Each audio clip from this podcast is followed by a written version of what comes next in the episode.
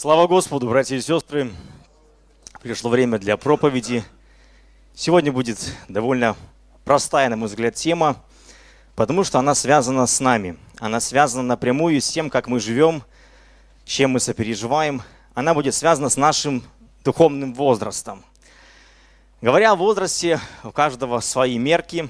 Кто-то свой возраст определяет по, по диапазону от даты рождения – кто-то определяет свой возраст по тому, как он чувствует. У каждого разные критерии. Сегодня мы обратимся к Священному Писанию и посмотрим на то, каков наш духовный возраст. И для этого предлагаю нам открыть первое послание Иоанна, вторая глава,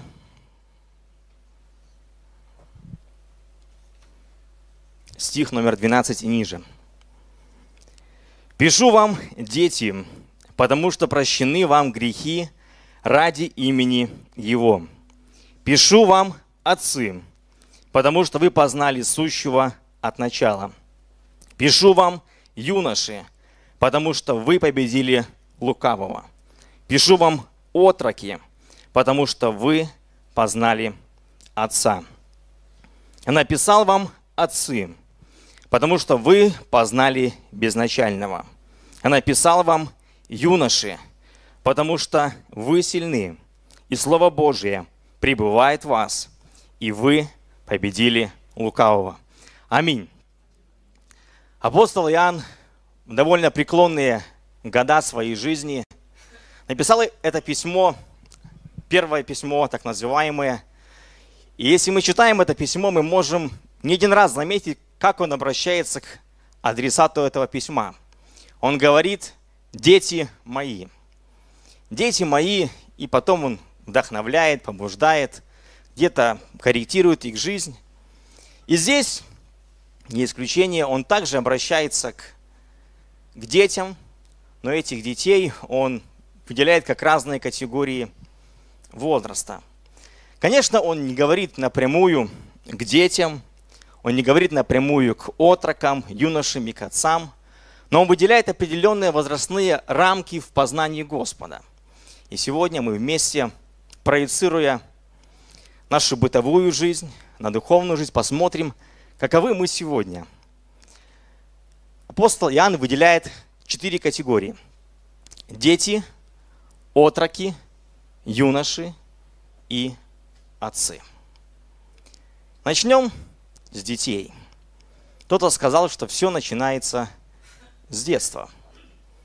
И это просто, это очевидно. Когда-то мы появились на свет, когда-то наши мамы нас носили 9 месяцев, и пришло время родиться. И с этого началась наша земная жизнь. Кто-то сказал, что жизнь начинается с плача, сопровождается радостью, а там уже как повезет. Так уж слаживается наша жизнь, в ней и радости, и печали, и все в перемешку. Все начинается с детства, в том числе и наша духовная жизнь. И Евангелие от Иоанна, 3 глава, она говорит о том, что нам нужно родиться свыше. Пятый стих этой главы мы читаем следующие слова.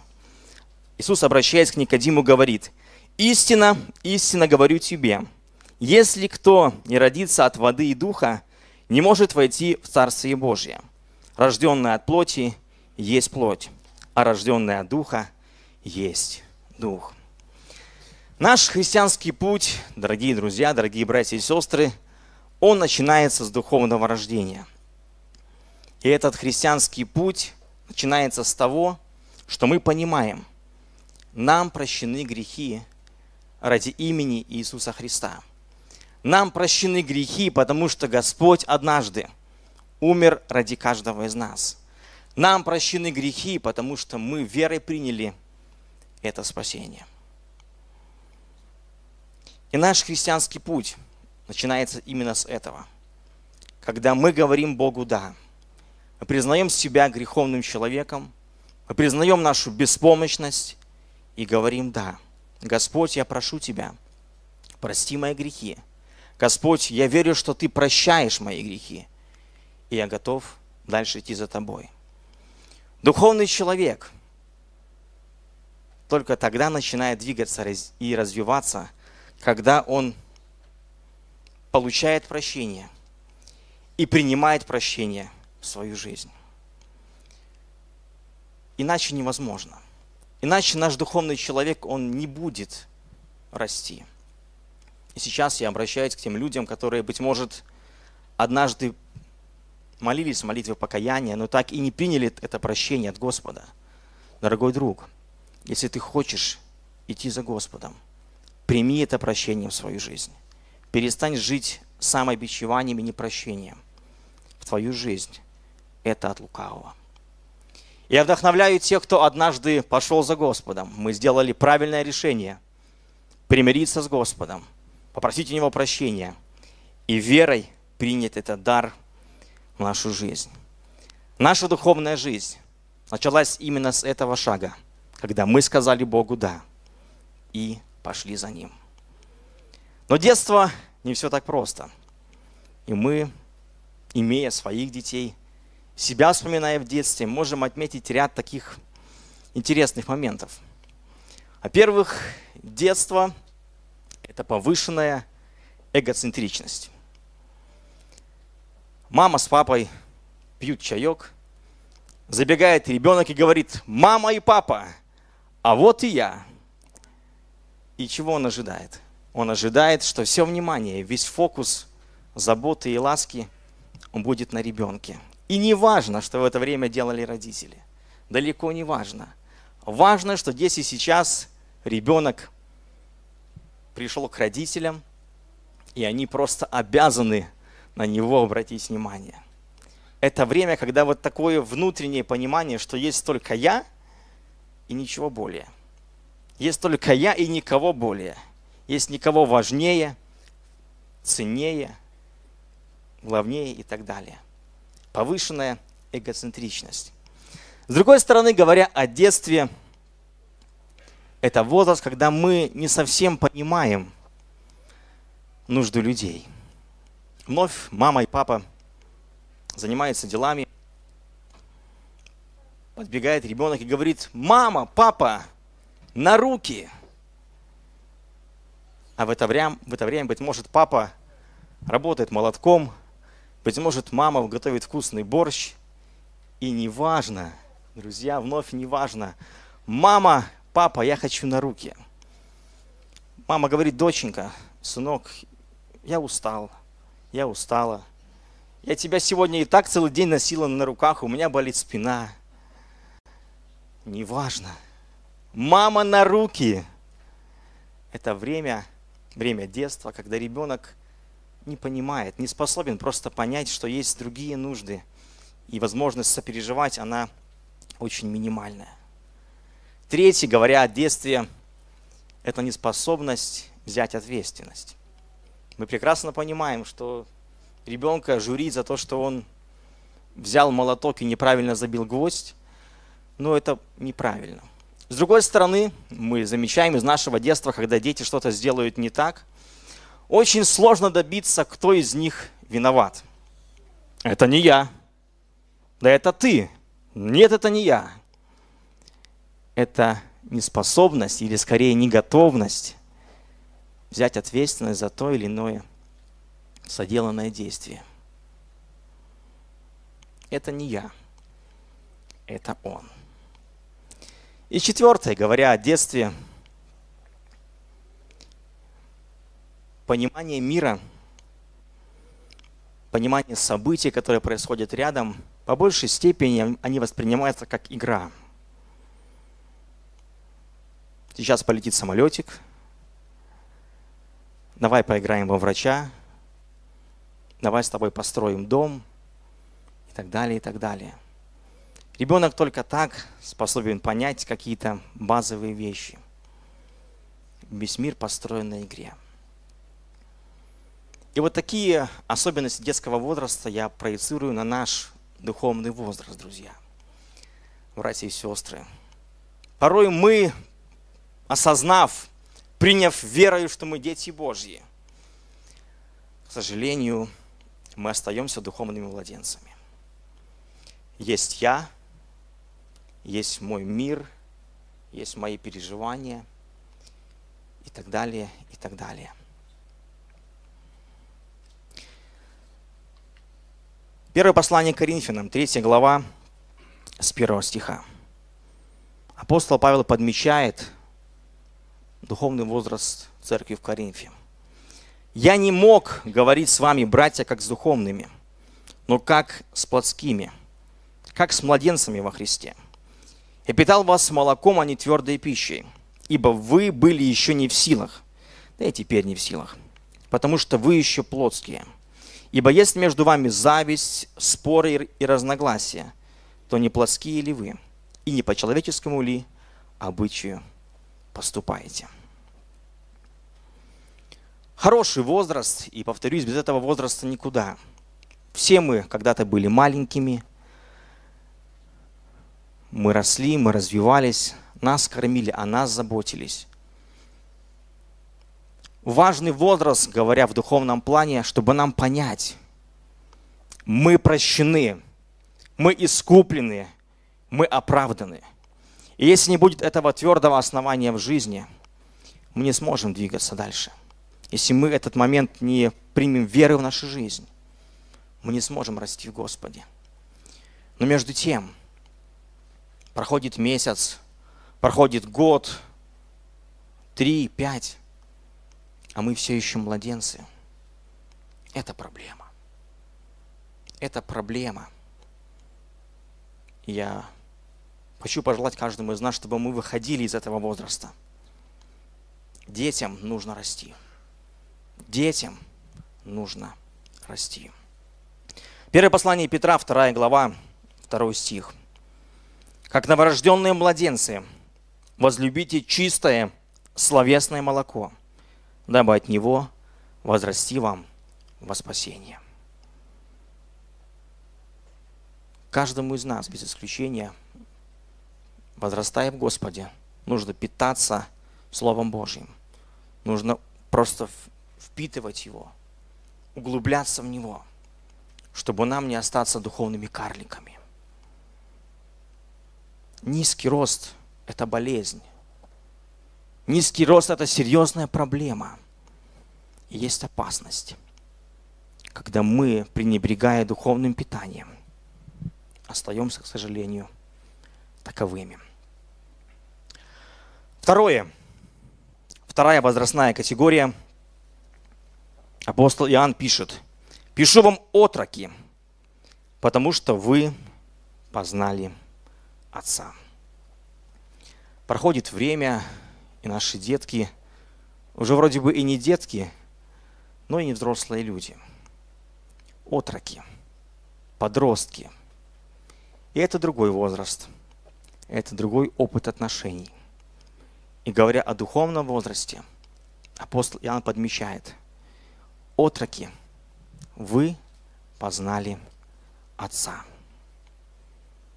Это уровень построения доверительных отношений с Богом. Это уровень, когда мы эти отношения устанавливаем как ребенок Божий, как дитя Божье с Небесным Отцом. Это время, когда мы убеждаемся, укореняемся в Божьей любви. Это время, когда мы открываем перед Ним свои нужды и понимаем, Он как любящий Небесный Отец готов помочь нам – Духовное отрочество – это начало духовного познания. Без этого невозможно. Это желание быть защищенным, это желание быть понятым и так далее. Детство – это хорошо. Но приходит время, когда мы растем, и нам нужно двигаться дальше. Хорошо, когда положено доброе основание, и мы понимаем, мы прощены – но этого мало. Нам нужно начать строить доверительные отношения с всемогущим Богом. И в этом плане вспоминается история. Пожар, все выбежали из дома, и вдруг пришло понимание, что есть один ребенок в доме, который так и остался где-то незамеченным. Пожар, пламя все больше и больше развивается, дым – Ребенок на втором этаже, и он кричит, папа, помоги. Папа бежит навстречу, но уже не может подняться на второй этаж и говорит, сынок, прыгай. Сынок говорит, папа, я тебя не вижу. На что папа отвечает, зато я тебя вижу. Наше духовное отрочество, оно невозможно. И оно связано напрямую с тем, что мы однажды скажем, Господь, я переживаю непростое время. Я чувствую одиночество. Я чувствую безысходность. Я знаю, что ты все видишь. Я знаю, что ты все понимаешь. И я готов впасть в твои руки. Всемогущий Бог. Время отрочества, когда Бог особому открывается каждому из нас, как Отец. И это важное время, друзья. Это нужное время каждому из нас, чтобы нам пойти дальше – С другой стороны, говоря о подростках, о отроках, это довольно интересное время. Моей семье оно еще впереди, и я с некоторым трепетом, с некоторой долей даже опасения ожидаю этот возраст, хотя у каждого он проходит по-разному. Время подростковое – это время эмоциональных колебаний. Почему-то мне на, на этот счет пришел пример, когда Иисус сказал, что когда позвали двух сыновей, один сказал «пойду» и не пошел, а второй сказал «не пойду» и пошел. Вот, наверное, вот это для э, про подростков, когда они говорят одно, а зачастую делают другое. Впрочем, все по-разному. Итак, подростковое время – это время эмоциональных колебаний, когда нам то хорошо, то плохо, то грустно, то весело. И в это время – в это время важно иметь доверительные отношения с родителями. Это время, когда важно иметь доверительные отношения с отцами и матерями. Всемогущий Бог со своей стороны, Он идеальный, заботливый Отец. Он протягивает нам руку и говорит, я готов принять тебя. Я готов понять тебя.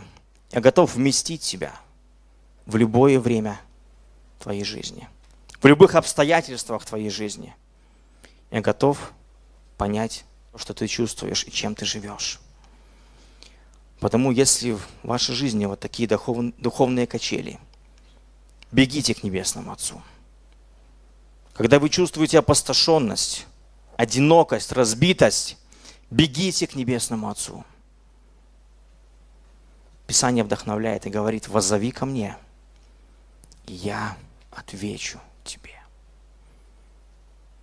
Представьте, это идеальная телефонная линия. Порой мы звоним, и мы не можем дозвониться. Порой мы слышим, абонент недоступен, абонент выключен, абонент занят. Всемогущий Отец всегда на связи. Всегда на связи. И готов понять и уместить каждого из нас. С другой стороны, подростковое время – это время переосмысления и время поиска авторитетов.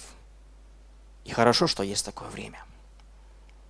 Мы замечаем, как молодые люди, выросшие в церкви, начинают критически подходить к той вере, в которой находятся их родители. И это хорошо. Хорошо, когда наша вера, она не фанатичная вера. Хорошо, когда наша вера, она принята через призму нашего восприятия Бога. Потому когда у вас возникают вопросы, друзья, это хорошо. Это хорошо, когда мы пытаемся достучаться до истины, до глубины того или иного понимания вещей. Это поиск авторитетов. Когда, и хорошо, когда наши авторитеты, они останутся на фокусе Божьего Слова. Хорошо, когда мы, переживая духовные кризисы, не надломаемся. Продолжим смотреть на Иисуса Христа. Апостол Петр идет по воде. Слева и справа буря, шторм, серьезная опасность. И как только он перестает смотреть на Иисуса Христа, он начинает тонуть. И этот образ очень хорошо иллюстрирует момент, когда мы, находясь в непростых ситуациях, наш фокус теряем с Господа. Мы, мы начинаем тянуть. Мы начинаем тонуть, друзья. Я вдохновляю нас во всякое время смотреть на Него. Духовное отрочество. Без этого никак. И нам важно и этот возраст пройти, и двигаться дальше. Юноши. 14 стих мы читаем. «Пишу вам, юноши, потому что вы сильны, и Слово Божье пребывает в вас, и вы победили лукавого». Это удивительное время. Кто-то сказал, что юность светлая, золотая пора, прекрасная пора. И хорошо, когда в нашу жизнь приходит это время. Буквально вчера я видел пост в Инстаграме, когда девушка подметила такой момент. Она закончила в прошлом году школу, и вот ей приходится быть на похоронах своего одноклассника. К сожалению, бывают такие трагические моменты – когда люди не, дож, не доживают да, вот этой зрелости, молодости. И да сохранит нас Господь, чтобы мы, быв однажды духовными детьми, подрастая, став отроками, мы стали духовными юношами. Потому что Писание говорит, что это люди, которые сильные. Это время силы, это время возможностей – это время инициативы. И эта инициатива сопрягается с тем, что человек может что-то делать. Говоря о духовном возрасте, это возраст, когда человек способен побеждать. Потому, потому что Слово Божье глубоко присутствует в его сердце. Он пропитан Божьим Словом. Он пронизан Божьим Словом. Слово Божье дает способность ему держаться всегда на плаву.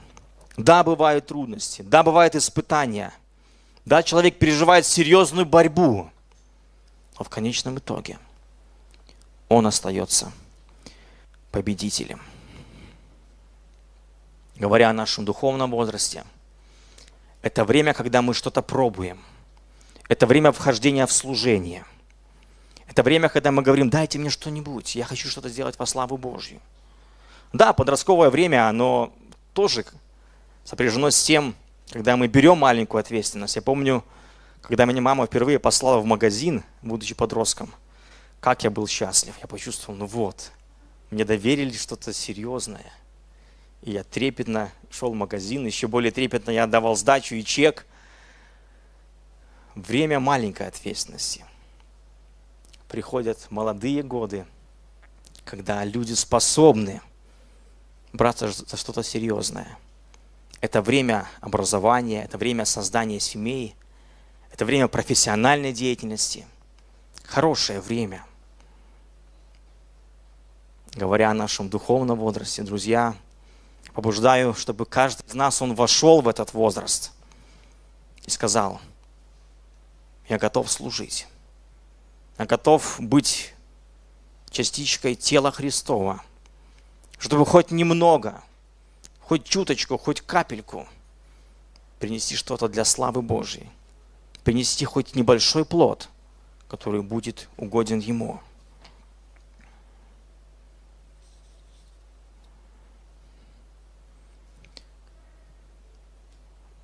Очень жаль, когда человек может – и не делает. Человек видит, но так и остается безразличным. Среди нас очень много, очень много людей, которые сегодня готовы быть духовно зрелыми людьми. Людьми, которые могут проявлять инициативу, хорошую, добрую инициативу, и она не будет наказуема. Среди нас очень много людей, которые по своему духовному возрасту они сильны, они способны противостать духовным битвам. К сожалению, есть опасность остаться бездейственными. Да, это возраст, в котором все хорошо, но не хватает одного, не хватает опыта. И хорошо, что есть последняя категория людей – отцы.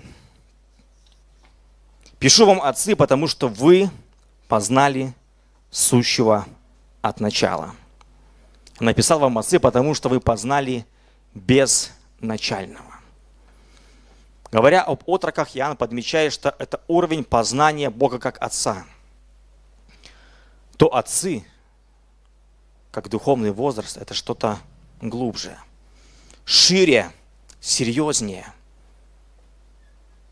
Это способность в той или иной мере понять самого Бога, Его характер, Его, его сущность. И к этому нужно стремиться. Не просто знать о Боге, не просто видеть Его в делах, но стараться понимать Его сердце. К этому каждый призван из нас. Духовные отцы способны правильно видеть, правильно понимать и оценивать окружающих людей в свете Божьего Слова. Это люди, умудренные духовным опытом, не просто духовным знанием, духовным опытом. Первое послание Коринфянам, 4 глава, 14 и 15 стих. «Не к постыжению вашему пишу это, но вразумляю вас, как возлюбленных детей моих. Ибо хотя у вас тысячи наставников во Христе, но немного отцов. И родил вас во Христе Иисусе благовествованием». Апостол Павел вновь обращает к церкви в Коринфе, обращает внимание на печальный факт – у вас мало отцов.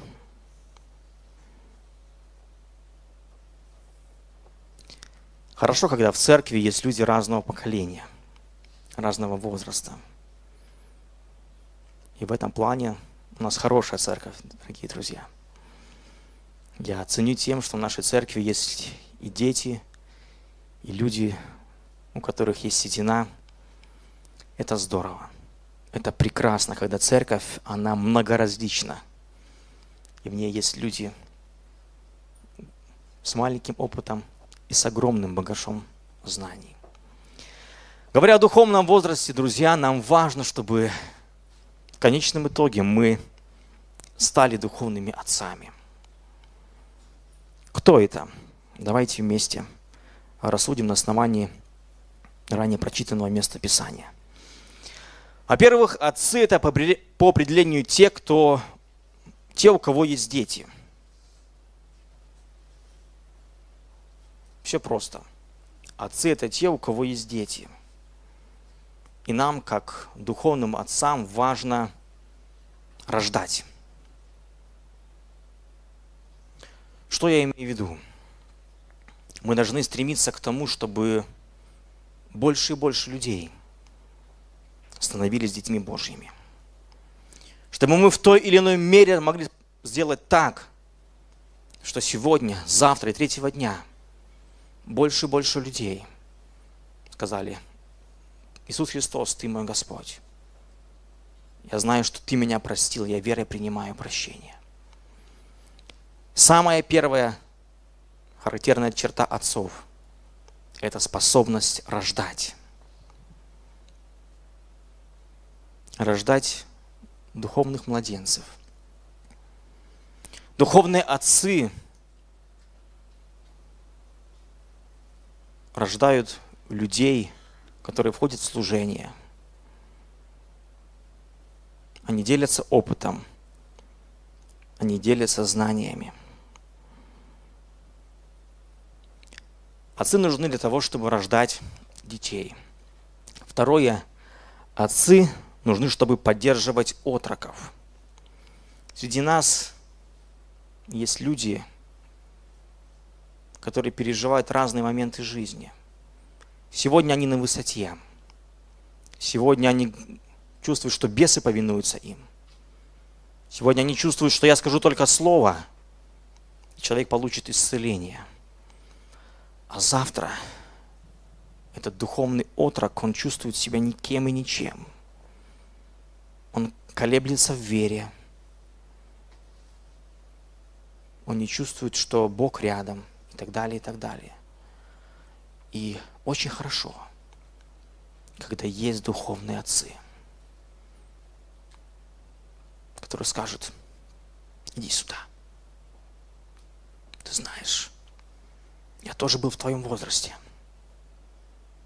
Ты знаешь, у меня тоже такое было, когда я не чувствовал Бога, когда я сомневался в вере, я не все понимал. Апостол Павел здесь говорит, я пишу не к постыжению вашему. Сохранит нас Бог от того, чтобы мы были отцами, которые не скажут, так тебе и надо. Я ж тебе говорил. Друзья, каждому из нас нужны отцы. И каждый из нас может стать таким духовным отцом чтобы поддерживать отроков, поддерживать тех, кто сегодня, кажется, вот-вот сломается. Он скажет, я буду рядом, я понимаю тебя. Отцы нужны для того, чтобы наставлять юношей. Юноши – это хорошее время. Я ценю тем возрастом, в котором сейчас нахожусь. Но так было бы здорово, когда все чаще и чаще духовные отцы подходили и говорили, ты молодец, но можешь еще вот так-то и так-то. Я ценю то время, когда ко мне подходил один из служителей и говорил, Денис, иди-ка сюда. Давай-ка еще вот это сделаем. Давай-ка еще вот это подправим. Все хорошо, но можно вот так-то и так-то. Духовные отцы, вы нам очень нужны. чтобы тот опыт, духовный опыт, который у вас есть, передать следующему поколению. Мы бежим не спринт, мы бежим духовный марафон. Так бы хотелось, чтобы мы чувствовали, что мы в одной связке.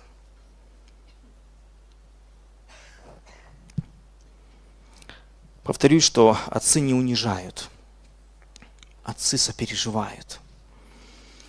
Отцы спускаются на уровень ниже – чтобы понять ребенка. Буквально вчера, когда я готовил слово, наша дочка говорит мне, папа, паук. Я смотрю, я сидел на, на, за столом рядом, и я не вижу паука. Папа, она говорит, папа, паук. И только тогда, когда я присел, я понял, где этот паук. Порой нам, чтобы понять то, чем живет человек, ребенок рядом, отрок, юноша, нам нужно спуститься на уровень ниже. Тогда мы сможем понять, сможем понять его и помочь ему. Духовные отцы подают пример. Это же послание Коринфянам, 4 глава, 16 стиха. «Посему умоляю вас, подражайте мне, как я Христу». Для этого я послал к вам Тимофея, моего возлюбленного и верного в Господе Сына, который напомнит вам о путях моих во Христе. Нам нужен пример. Намного легче идти, намного легче служить, когда ты видишь достойный пример для подражания. Когда ты не сам идешь по глубокому снегу, но когда впереди тебя есть протоптанные следы, и ты знаешь, что ты не провалишься. Ты знаешь, что ты не ошибешься. Духовные отцы, вы нам очень нужны. Духовные отцы радуются тому, когда их дети достигает большего, чем они сами. Ведь так происходит в нашей обычной жизни. Обычный диалог сына и отца. Сынок, я буду очень рад, если ты будешь более образованнее, чем я. Ты достигнешь большего, чем я. У тебя будет хорошая профессия, финансовое обеспечение, чем у меня. Я буду очень и очень счастлив. Духовные отцы, передавая опыт, они благословляют и, говорит, и говорят, пусть у тебя получится больше, чем у меня. Больше, чем у меня.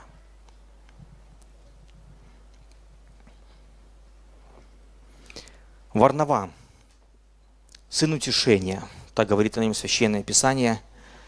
Это человек, на мой взгляд, который в полной мере проявил характер отца. Именно о нем Писание говорит в 11 главе 25 стихом, что он пришел в Тарс и стал искать Савла, и, найдя его, привел в Антиохию. Варнава был способен увидеть духовный возраст Савла и помочь ему стать в конечном итоге Павлом. Варнава был способен в свое время поддержать Савла, научить Савла, вести в служение Савла, а потом стать на второй план. Если мы проанализируем, как пишет Лука, он пишет Варнава и Савл, Варнава и Павел, а потом Павел и Варнава, Павел и Варнава, а потом Павел.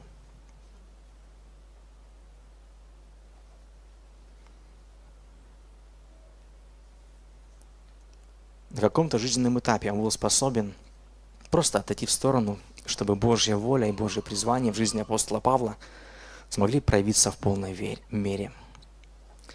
Завершая, давайте обратимся к посланию к евреям, 6 глава, 1 стих. Посему, оставив учение Христова, пос... начатки учения Христова, поспешим к совершенству. Пусть Бог благословит нас, чтобы мы, будучи детьми, духовными детьми, возрастали в отроков, юношей, в конечном итоге духовных отцов. И так будет созидаться Божья духовная семья на этой земле.